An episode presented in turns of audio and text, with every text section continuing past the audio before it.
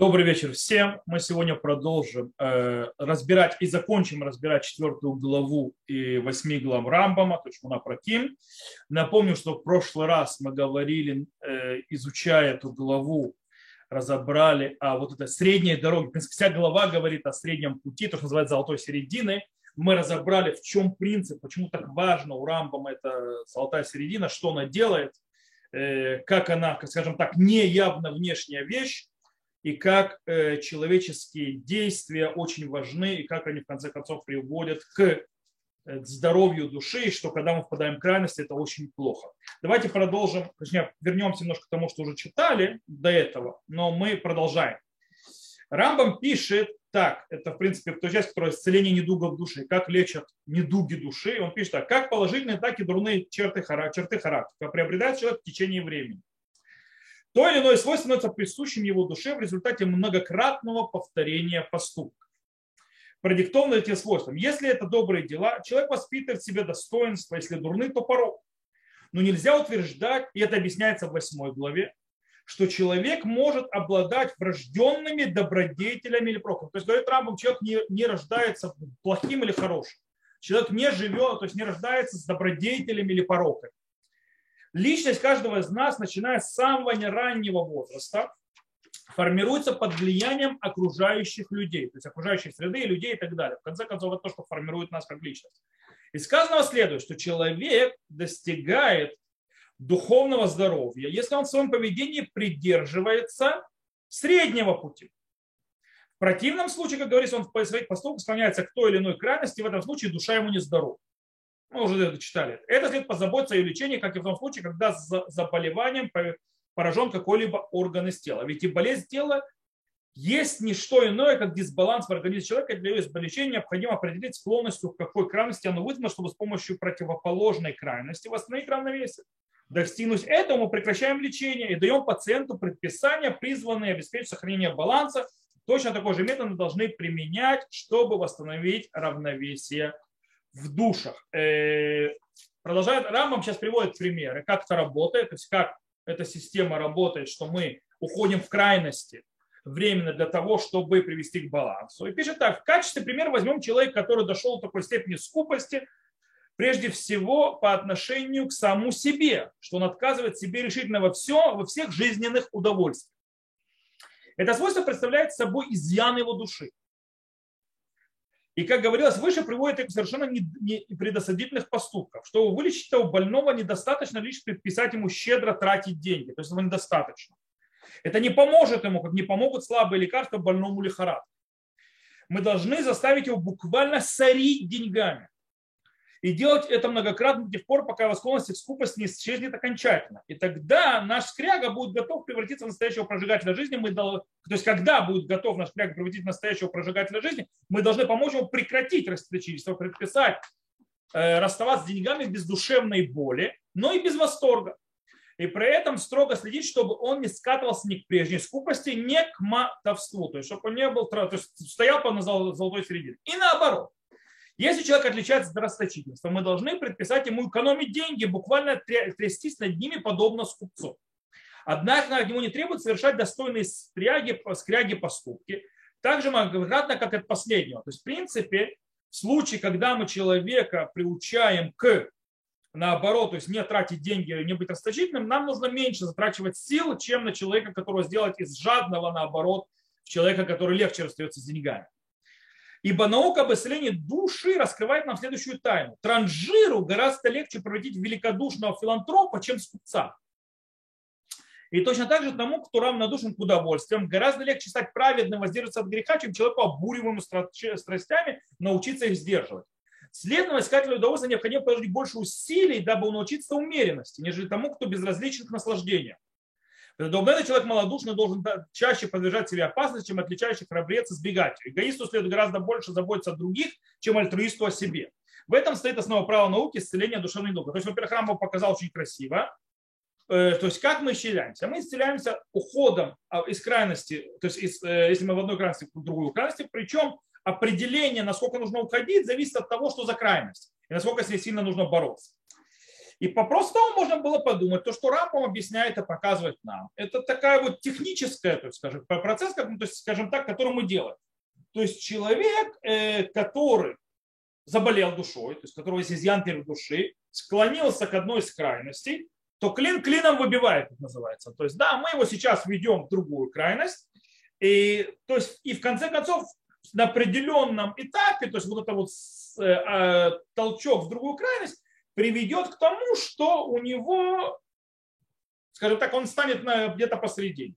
Типа как, как, будто, вот, как будто мы тянем чего-то, то есть оно в одну сторону склонится, мы хотим в другую, мы должны толкать в другую сторону, и оно где-то посередине встанет. То есть получается из этого то, что Рамбам говорит, нет никакого-то, скажем так, э, желания или, скажем так, э, не замахиваются на великое изменить человека изнутри. А то, что мы делаем, мы в принципе пытаемся, э, то есть мы не пытаемся его поднять, скажем так, на реальность, посмотреть по-другому, вроде бы. То есть, да, а в принципе мы должны повлиять, то есть вроде бы, так можно прочитать Рамбама, повлиять на действия человека для того, чтобы он дошел и начал двигаться по золотой середине. То есть как бы это можно так прочитать это. По-настоящему, если мы вернемся к тому всему, чему мы учили уже в Рамбаме, понятно, что не идет речь о каком-то технической вещи. Мы говорим о, что-то, о чем-то намного более глубоком. О чем? Рамбам э, говорит следующее. Те действия, которые человек привык делать, они породили в, в нем определенные качества, его качества личности, характера и так далее. Э, причем это может быть, то есть золотая середина, то есть человек правильно себя вел, он идет по золотой середине, или склонить его в крайности. Как мы привели на примере, человек, который... Э, привык тратить деньги, то есть транжира, то есть его частью его природы, его, то есть проявлением души стало что? Быть транжирой.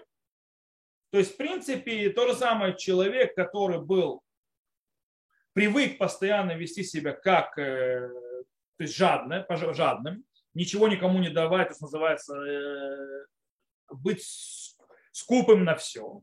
Он, в принципе, в своей душе приобрел и развил вот это вот качество, которое есть, что называется жадностью. Теперь, мы уже объясняли на прошлом уроке, в чем основная проблема крайних качеств. Мы сказали, что основная проблема крайних качеств, что когда человек это делает, то он приобретает в себе определенные душевные качества, которые только они реализуются. И в принципе, допустим, человек, который жадный, то есть у него жадность постоянно выходит, и, или человек, который транжира, у него, он тратит деньги и так далее, и это реализация его качества, реализация его сил души, и ему это становится, то есть всем на свете. То есть это качество есть все. То есть он не видит ничего за пределами этого качества.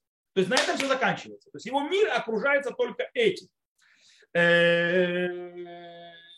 И он становится, скажем так, полностью подчиненным, то есть да, вот этому вот качеству и перестает быть, скажем так, на связи.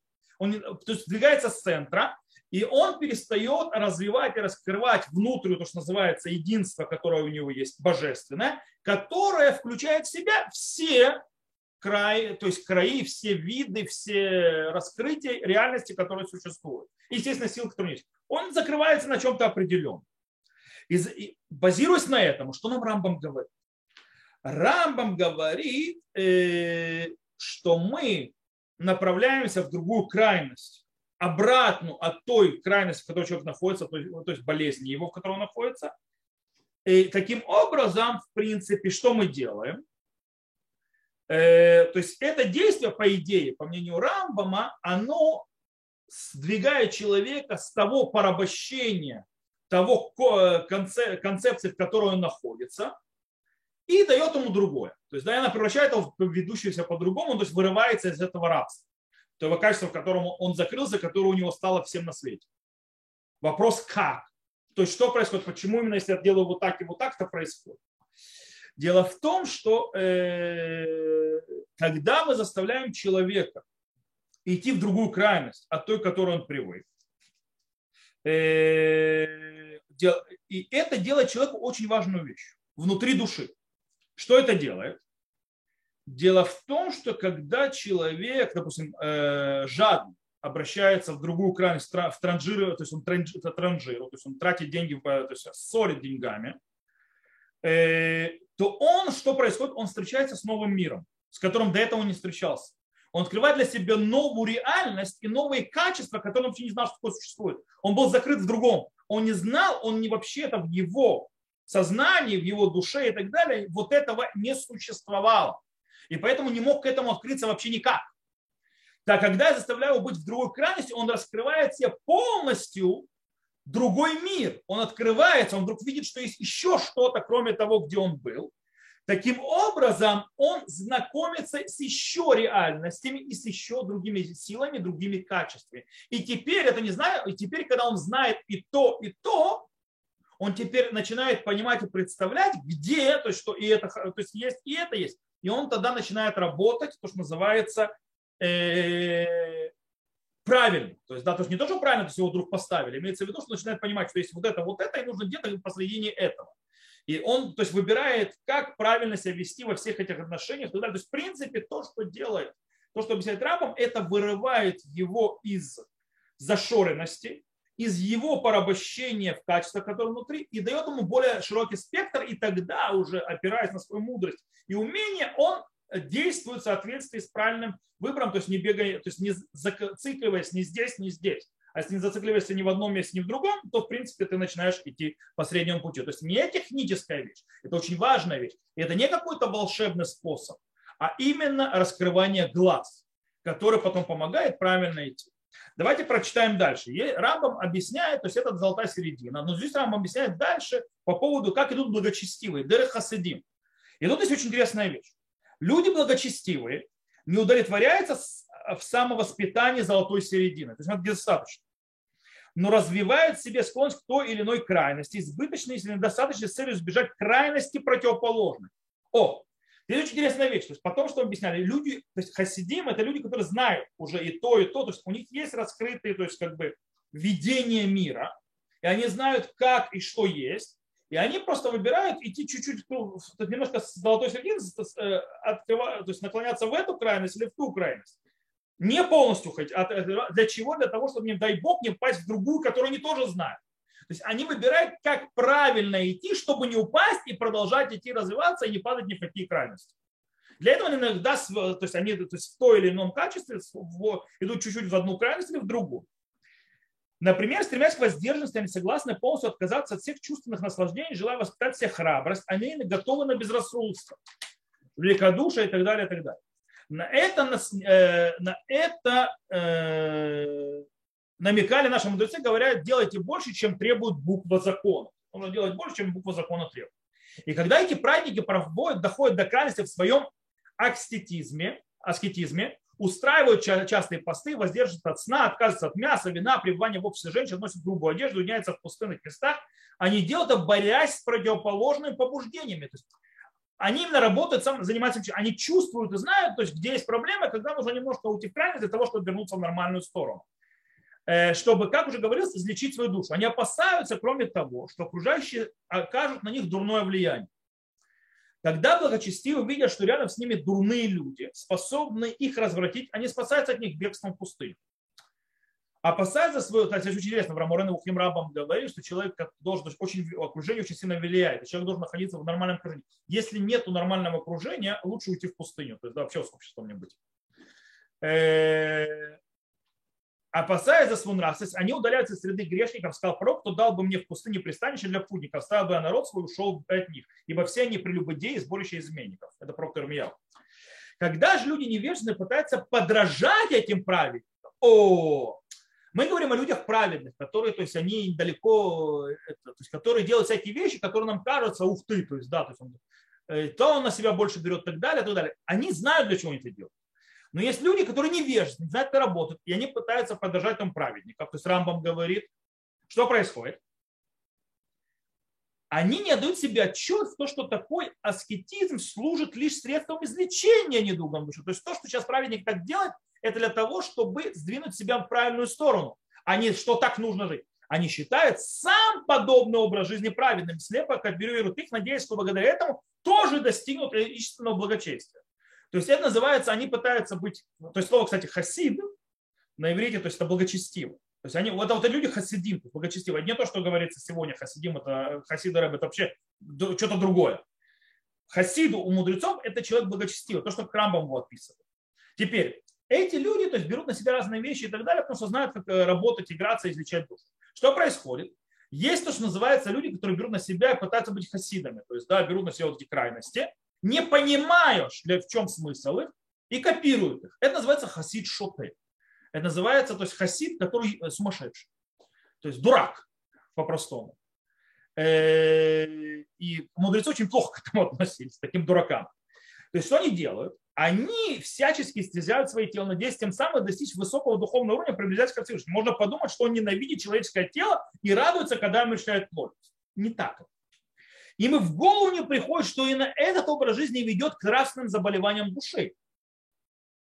Их можно сравнить с полным невеждой в медицине, наблюдающим, как искусный врач спасает жизнь пациента, находящего на грани смерти, давая ему такие лекарства, как колоквин, самомания, алоэ, строго предписанному голоданию, то есть это врачевание времен Рамбама. Только такое лечение может в данном случае спасти жизнь больного. Глупец, видя это, готов вообразить, что скоро эта диета способна исцелить тяжело больного. Она еще ли более действенно здоров, может помочь здоровому человеку, сохранить здоровье, достичь долголетия. Он и не подозревает, что если человек будет относиться к себе как к больному и постоянно принимать лекарства, в конце концов действительно заболеет. Точно так же люди, не страдающие серьезными духовными недугами, но прибегающие без всякой нужды к крайним сильным целебным средствам, в конце концов, становятся нравственно больными. То есть говорит Рамбам, что то, что ты видишь иногда, праведники делают то-то или другое, они занимаются, то, что называется, себя вводят в рамки. А ты, как дурак, начинаешь это повторять, как попугай-попка, то есть, да, то в конце концов ты сам себе хуже делаешь. То есть пытаться, называется, вводить себя, то есть видеть какую-то святость в особую, в уход в крайности, это глупость. В конце концов, это как долбить человека, допустим, у человека, у которого нет рака, начинать делать ему химиотерапию. Ведь химиотерапия – это травля организма. Но для, просто, это вынужденная, вынужденная мера для того, чтобы отравить раковые клетки. Но заодно он убивает другие клетки. Так вот, человек начинает себя убивать, не имея никакого духовного вида. Если мы берем Рамбама, который говорит, что нужно, для чего нужно уходить в крайность, для того, чтобы видеть большую перспективу, то есть для того, чтобы выбирать среди нее и так далее, то человек вообще перспективу не видит. Он, он делает действительно крайность в, то есть приходом к святости. Он превращает крайность в крайность в, в введение всего, что Рамбам и назвал болезнью души. По этой причине он превращается в хасида-дурака. Они, то есть благочестивого дурака, они, они, они, то есть благочестивым в, в кавычках, а не действительно благочестивый человек. То, э, я думаю, что этот момент был понят. То есть, да, и давайте идем дальше. Рамбам пишет очень интересную вещь дальше э, и говорит про Тору, которую нам стоит разобрать. Рамбам говорит так. Тора, которая сама совершенна, может привести к совершенству и нас. Нам сейчас нужно будет разобраться в этой фразе, что Рамбам имеет в виду и для чего он это говорит, чему он добавляет. Давай сначала прочитаем. Некто, прекрасно осведомлен об этом факте, свидетельствует о нем следующими словами. Закон Бога совершенен, возвращает силу души, свидетельство Бога истинно делает мудростью неразумного. Так сказал царь Давид. Однако Тора нигде не упоминает об аскетизме как идеале. Наоборот, все предписания запрета Торы направлены на то, чтобы человек был умеренный образ жизни в соответствии с потребностями, определенными природой. Ему необходимо избегать излишеств в еде, питье, интимной жизни, живя среди людей, он должен строить свои отношения с ними на основе доброжелательства и справедливости. Не следует вставлять общество, уходя от него в горы или в пустыню, носить власницу или другим способом истязать свое тело. Согласно толкованию мудрецов, Тора, излагая законы, касающиеся Назира, то есть Назирейства, то есть человек, который берет на себя запрет, предостерегает нас от подобной практики. Там сказано, искупит Когейнову Назир от прегрешения перед душой. В книге Бамидбар это сказано. Спрашивают мудрецы, перед чьей душой он согрешил? Назир, то есть человек, который взял на себя больше запретов, чем Тора дала. перед своей собственностью и лишил себя наслаждения вино. Из этого со всей очевидностью следует, что тот, кто отказался от вина, должен принести искупительную жертву, как согрешивший. А раз так, то человек, лишающий себя много удовольствия, тем более нуждается в искуплении.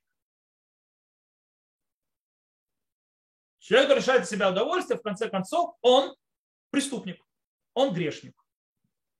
Наши мудрецы и пророки считали необходимым придерживаться золотой середины, сохраняя таким образом здоровье души и тела, к чему призывает нас Тора. Всевышний через своего пророка Схарьяра ответил тем, кто хотел знать, нужно ли продолжать ежегодный пост.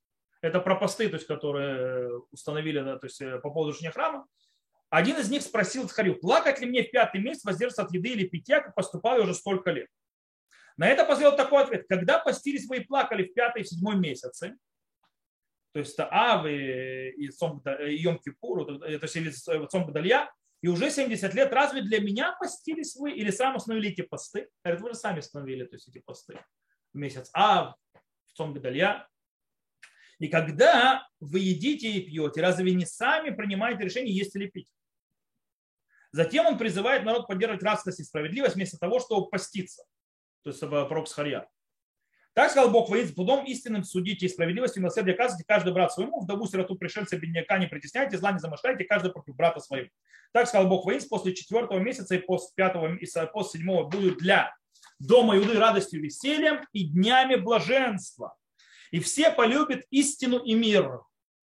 То есть он призывает вообще по-настоящему все это дело для, нужно для чего? Не для, то есть, то есть живите, то есть по мудрости, по справедливости, и все будет хорошо. Заметим, что стремление к истине относится к числу интеллектуальных достоинств. Ибо благодаря разуму человек постигает ее, как сказано в главе второй, миролюбие же принадлежит к числе нравственных достоинств, от которых зависит благополучие всего человечества. Вернемся к нашей теме. То есть Рамбам немножко отвлекся. То есть, да? Он возвращается к нашей теме. Если те из наших братьев евреев, кто соблюдает Тору, но подражает при этом другим народам, я говорю о них с позиции закона, истязает свое тело, то есть понятно, с каким народом, то есть, да, и отвергается чувственное удовольствие еще, э, только ради того, чтобы развить способность души благодаря этим крайностям, что является правильно, и что я сам в этой главе советовал делать, то есть для того, чтобы лечить, то есть, да, он говорил, уходить в крайность, то я должен указать им, что не заблуждаются в следующих, следующих причин. То есть люди, которые думают, что нужно подражать народам, всякие, то есть уходить, истязать свое тело и так далее, они ошибаются. То есть, повторяя другие народы. Тора уже дала нам предписания, запреты с целью приучить нас к умеренности. То есть, вам не надо никуда переться, никаких народов ничего брать. Нас Тора уже всему научила. Именно поэтому нас запрещены определенные виды пищи, запрещено незаконные половые связи, запрещена разврат.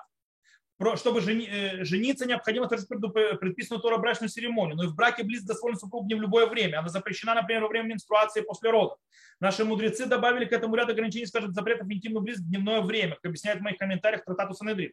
Всевышний дал нам, возможно, множество заповедей, имеющих целью обуздать наши страсти и порой даже склоняющих нас в сторону аскетизма. И все это ради того, чтобы в наших душах прочно укоренилась привычка к умеренности. Окей, давайте разберем, что мы прочитали. Как мы сказали, Рамбам тут в четвертой главе очень широко, очень сильно описывает нам, то есть, да, как нужно себя вести, чтобы идти правильным путем, золотая середина и так далее, и как это делать.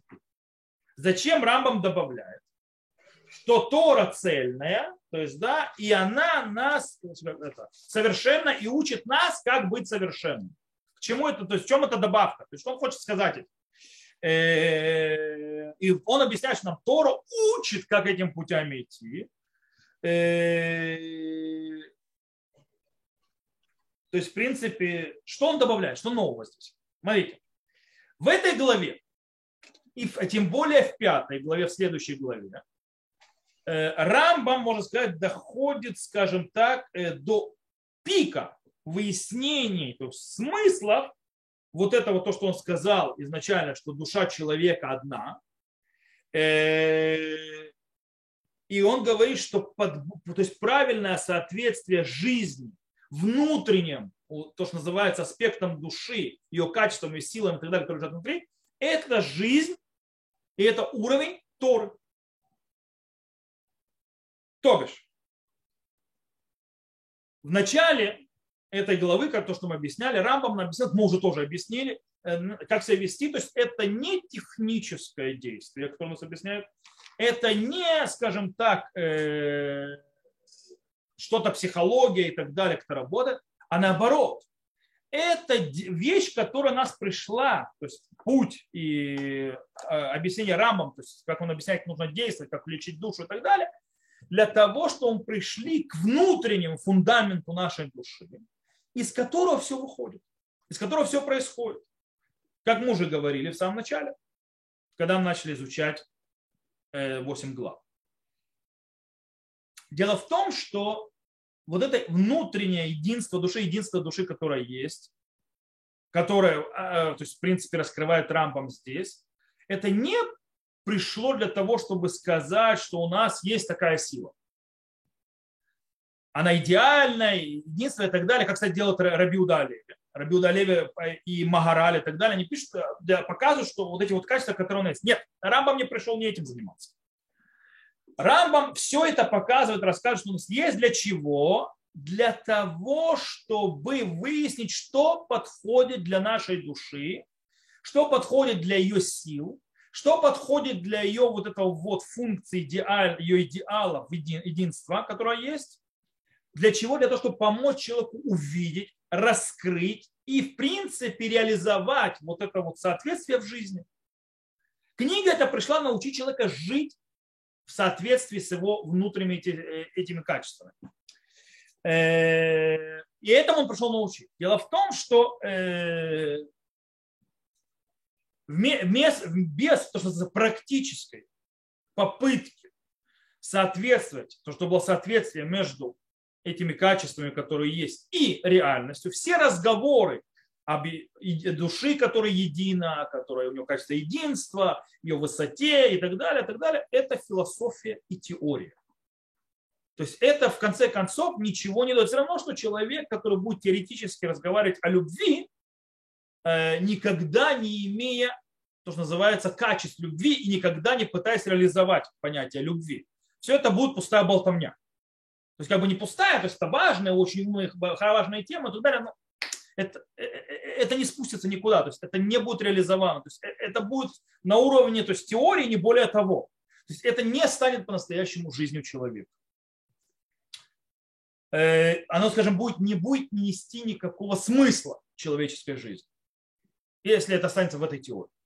Поэтому нужно реализовать, и это пришло Рамбам рассказывать. Теперь, из понимания, как мы сказали, нефиш Адам, нефиш эхад, то есть душа человека, душа одна, который разбирает, мы уже сказали, вот это вот внутреннее содержание, внутренняя сущность души идеальная, которая есть, и всех сил души, которые есть у человека, продолжает Рамбам и разбирает ценность и смысл этих разных сил, которые внутри души, и как они рас, могут раскрыться, и как человек их может раскрыть и увидеть.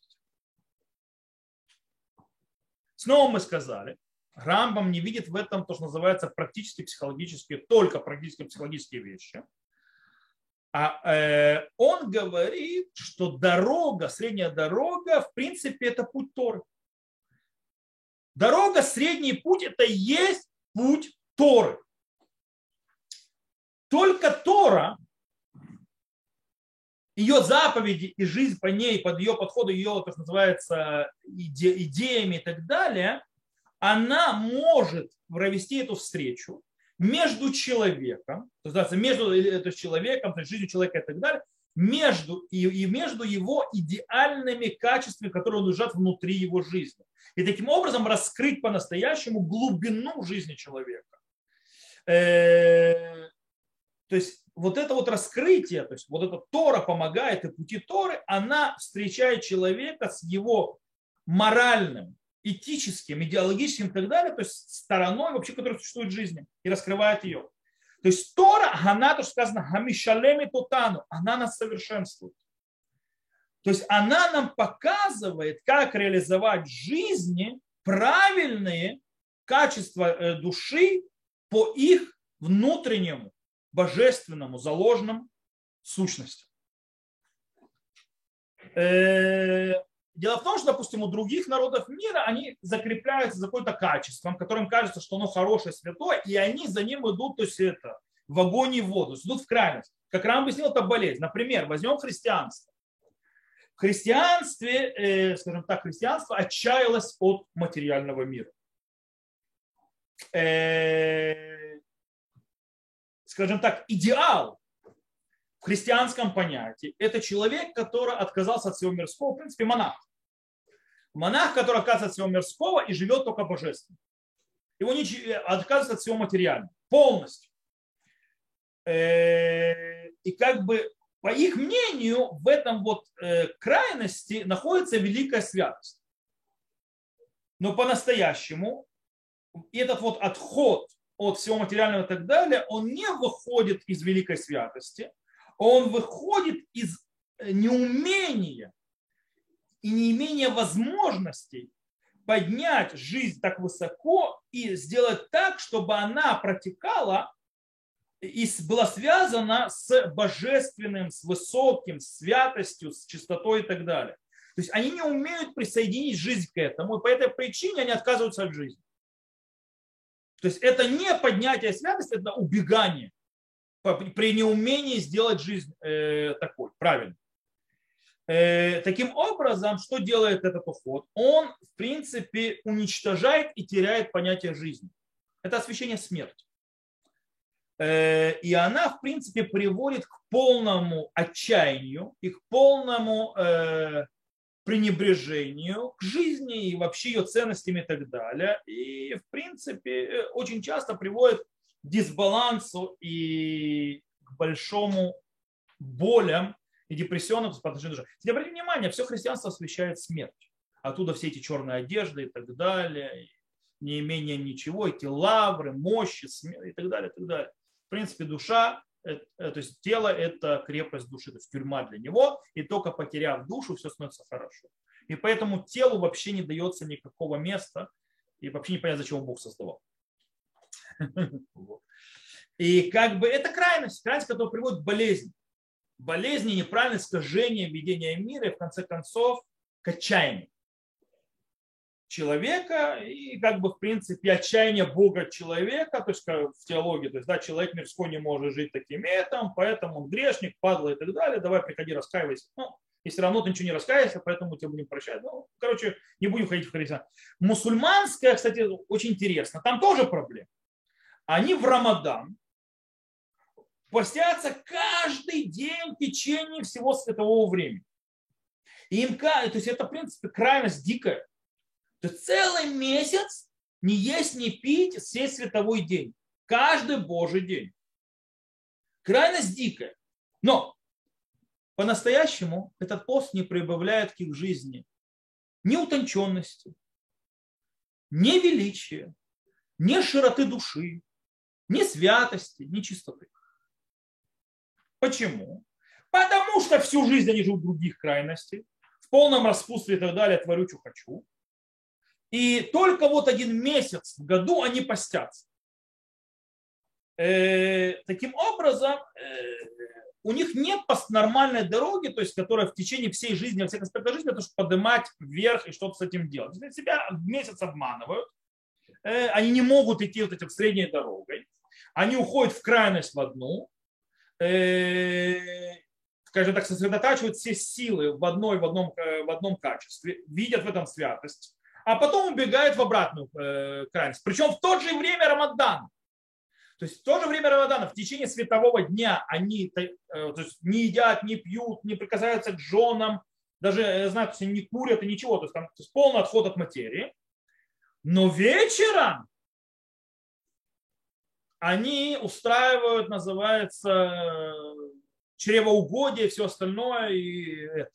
Более того, они, то есть и, такие уходящие от материального, вроде бы в Рамадан, они идут на крайность, что они даже свой будущий мир превратили в место плотских утех, называется, и заливания себя, то есть пьянство и разврат, вино и женщин.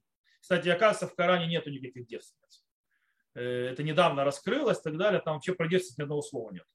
Шаиды никаких девственниц не получают, их обманули. Вот. Но обрати внимание, их никуда это не ведет. Таким образом, говорит Рамбам, ребята, а вот в Торе нет такого, ни в Торе, ни у мудрецов, нет этого подхода, нету Тора нигде не говорит вести себя в крайностях. Ни мудрецы никогда. То есть у христианства крайность, у мусульман, ислама крайности. Нет. Тора говорит, нету крайности ни туда, ни сюда, ни у Торы, ни у мудрецов. Что говорит Тора? Тора постоянно нам показывает, как жить на соединении всех сил, как жить умеренно, как идти правильно, правильным путем, Рамбам называет его серединным. То есть, да? И в принципе этот путь по-настоящему, он единственно возможный, и он единственно тот, который может дать нам силы и понимание, и ставит нас в том месте, где мы можем, скажем так, продвигать и себя, и продвигать мир. И, в принципе, развивать его в ту сторону, в которую Всевышний хотел его развивать, в которую Всевышний его поставил. То есть, в принципе, именно таким путем, как показывает Тора, можно поднять мир в святость и чистоту и по-настоящему построить жизнь со всех сторон, очистить ее, то есть сделать ее чистой и святой. То есть, в принципе, чем больше человек будет раскрывать вот это вот, скажем так, божественное единство внутри его личной жизни, частной жизни, а не личной, то есть, скажем, более частной, тем больше он увидит и сможет сделать, то есть, да, чтобы его жизнь питалась и из ценностей, которые идут от божественного единства. То есть, да, и таким образом это все в его жизни, даже в его жизни как частного лица, в его семье, в обществе, в, в сельском хозяйстве, в, в военном, то есть называется в, в, в силах безопасности, в военных каких-то силах и так далее, и так далее. Все это будет находиться внутри, все будет жить по этому, все будет развиваться в этом. То есть, в принципе, в чем новшество народа Израиля и прихода его с Торой? Кстати, получается, у нас так, мы так красиво пришли к Шавоту, то есть там Шавот дарования Торы, и так получается, то есть мы говорим, что Тора нам дала, то есть что, что в чем новшество ее, и, то есть через посредством народа Израиля, это умение и возможность видеть и жить, то, что называется, общественную, государственную жизнь и частную на именно в свете божественного единства и раскрытия его в этой жизни, как в частной, так и в общественной, и в государственной. Это вот то, что принес народ Израиля, что это возможно. И это огромное освящение имени Всевышнего, это Кидуш ашем. И, и это, в принципе, и есть уровень, то есть та ступень исправления мира. То есть на этом это работает.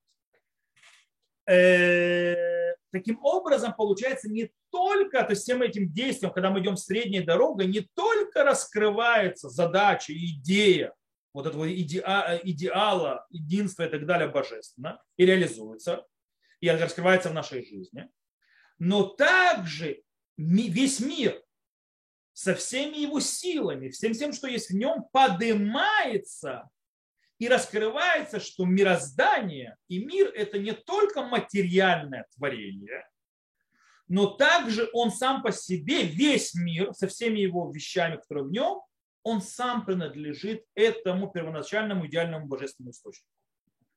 И все силы, в конце концов, принадлежат и питаются из этого божественно-идеального источника.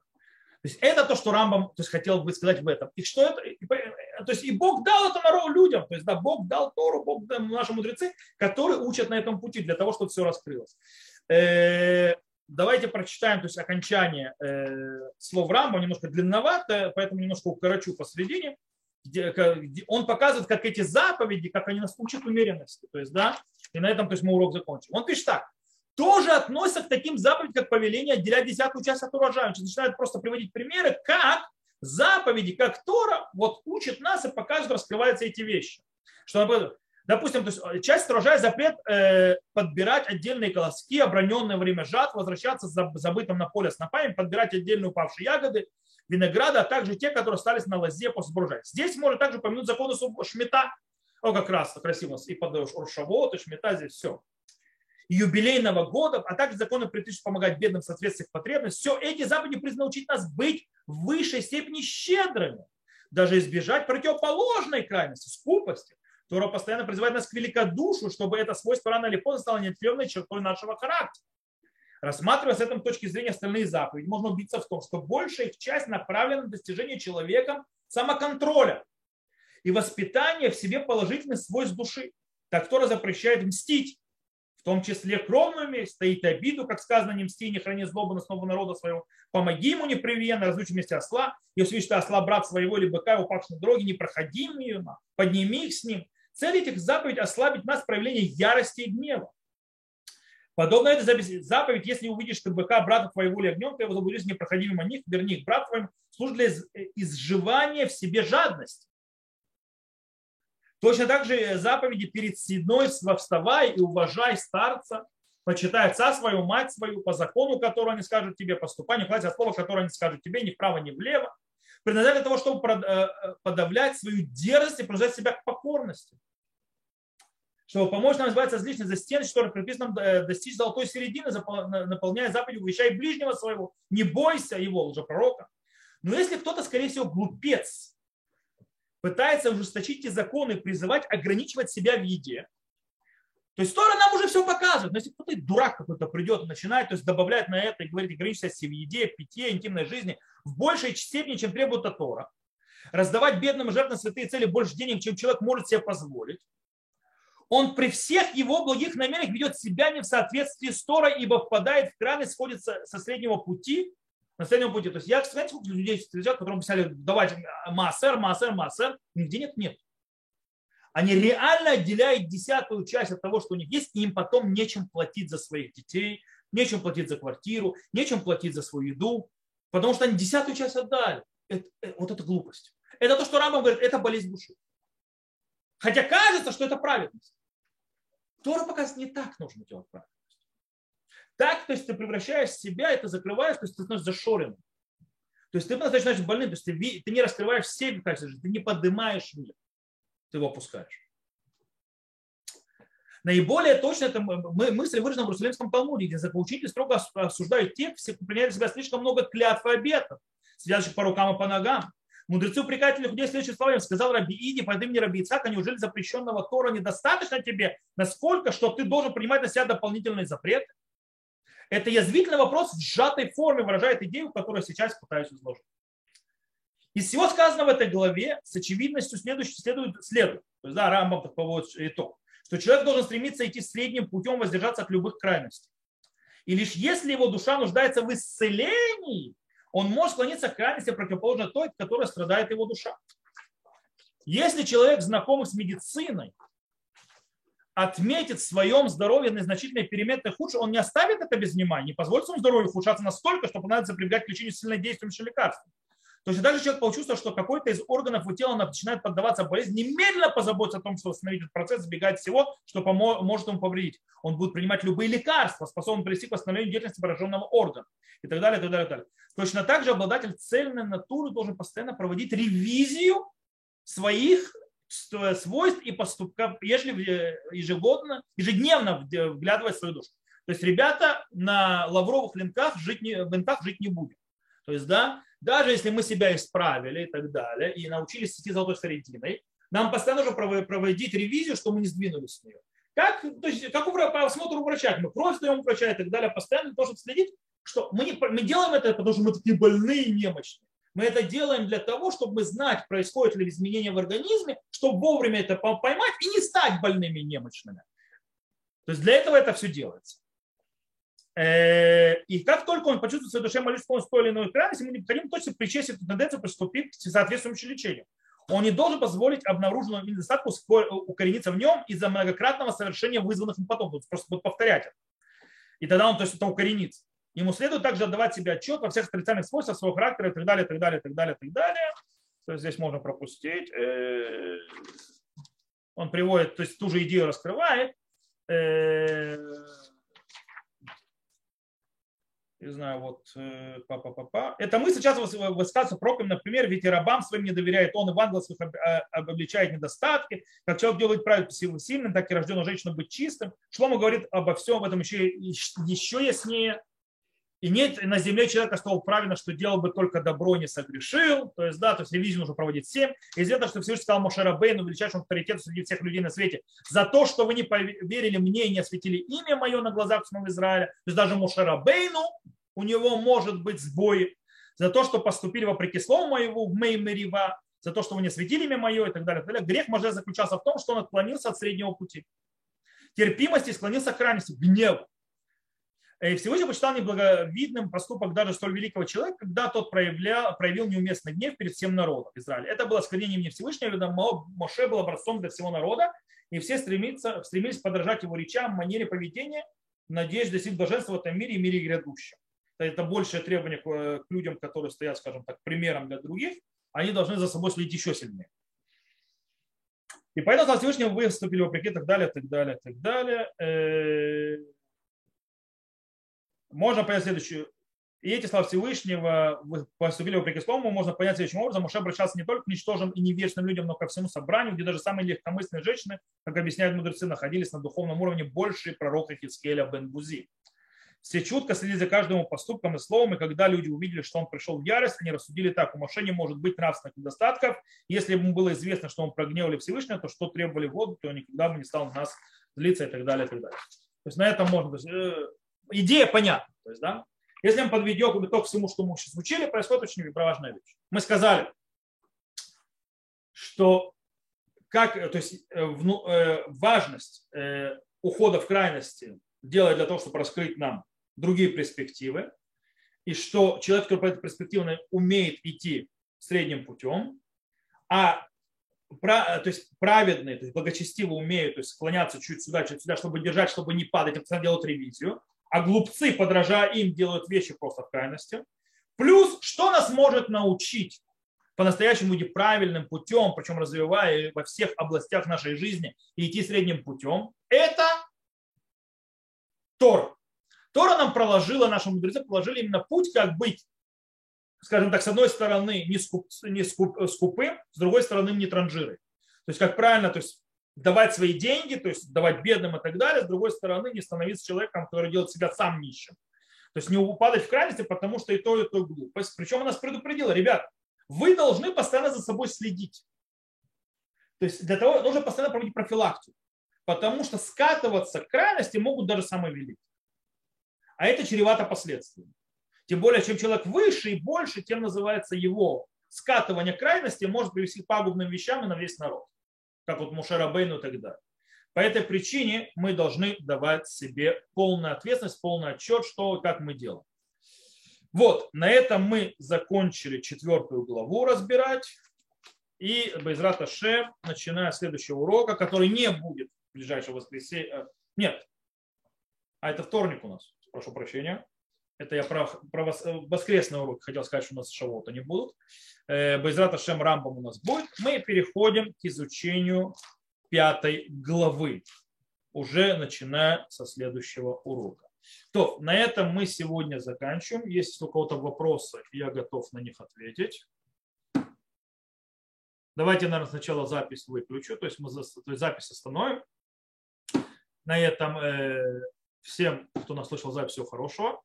Вопросы и ответы на них будут после записи, поэтому это хорошая вещь. Кто нас слушает записи, очень важно, то есть, быть вживую, это намного более полезно. Можно узнать больше, чем в записи. И до новых встреч.